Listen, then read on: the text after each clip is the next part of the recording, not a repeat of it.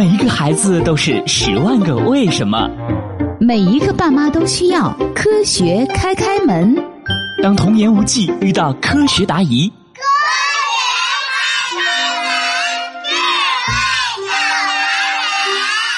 学开开心心开门喽！今天的科学故事是夏日的闪电。夏天的傍晚。开开和欣欣放学后在小区里玩，天色突然越来越暗，狂风大作，乌云滚滚。欣欣，快回家吧，马上就要下雨了。不嘛，开开，我还想再玩一会儿。欣欣话音刚落，只见一道耀眼的闪电划破天空。发出的电光照亮了整个天空和大地。欣欣，马上就要打雷了，还不走吗？就不走嘛！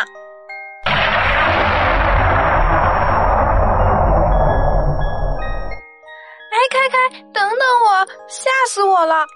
开开带着欣欣快速跑回了家。孩子们，你们可算回来了，我好担心你们呢。开开，你刚刚怎么知道要打雷了呢？因为我看到闪电了呀。闪电，我也看到了呀。闪电比雷声跑得快呀。为什么呀？因为光速比声速要快。是的，欣欣，光的传播速度比声音的传播速度快得多。所以，一般在下雨天，我们啊先看到闪电，再听到雷声。原来是这样啊！快看，又一道闪电！闪电跑得可真快，我要把它拍下来。妈妈，我可以借你的手机用一下吗？借我的手机？欣欣，你是想拍闪电吗？欣欣兴奋地说：“对呀，妈妈，我觉得闪电很漂亮，可以把天空照亮，而且特别酷。”欣欣，难道你不怕被闪电击中吗？击中？怎么会呢？我在家里呀。可是欣欣，你知道吗？闪电可以在几分之一毫秒的时间内。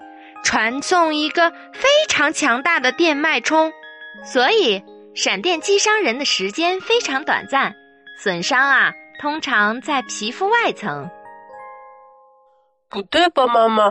我怎么记得有人被闪电击中以后死掉了呢？别急呀，我刚刚还没说完呢。和一般触电的情况不一样。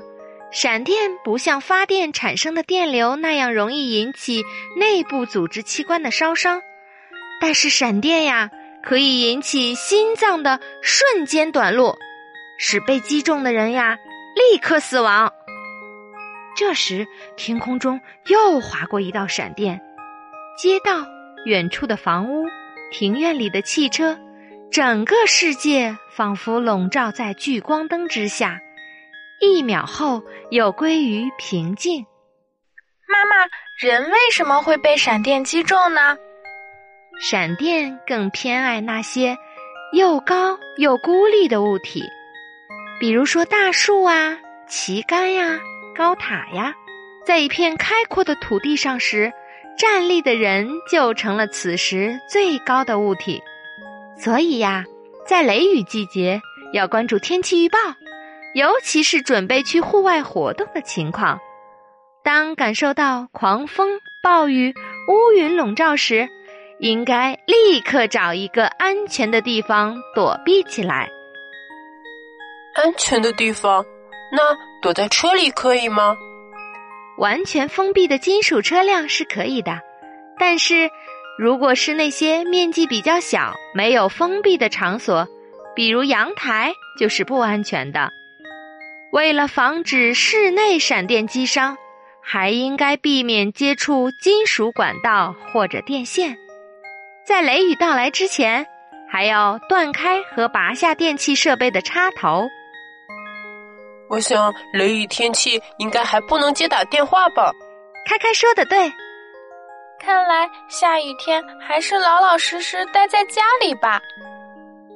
好了，小朋友们，今天的科学故事就到这里了。关于夏日的闪电的知识，你知道了吗？想了解更多好玩的科学，请登录中国数字科技馆开开小屋。咱们下期再见喽！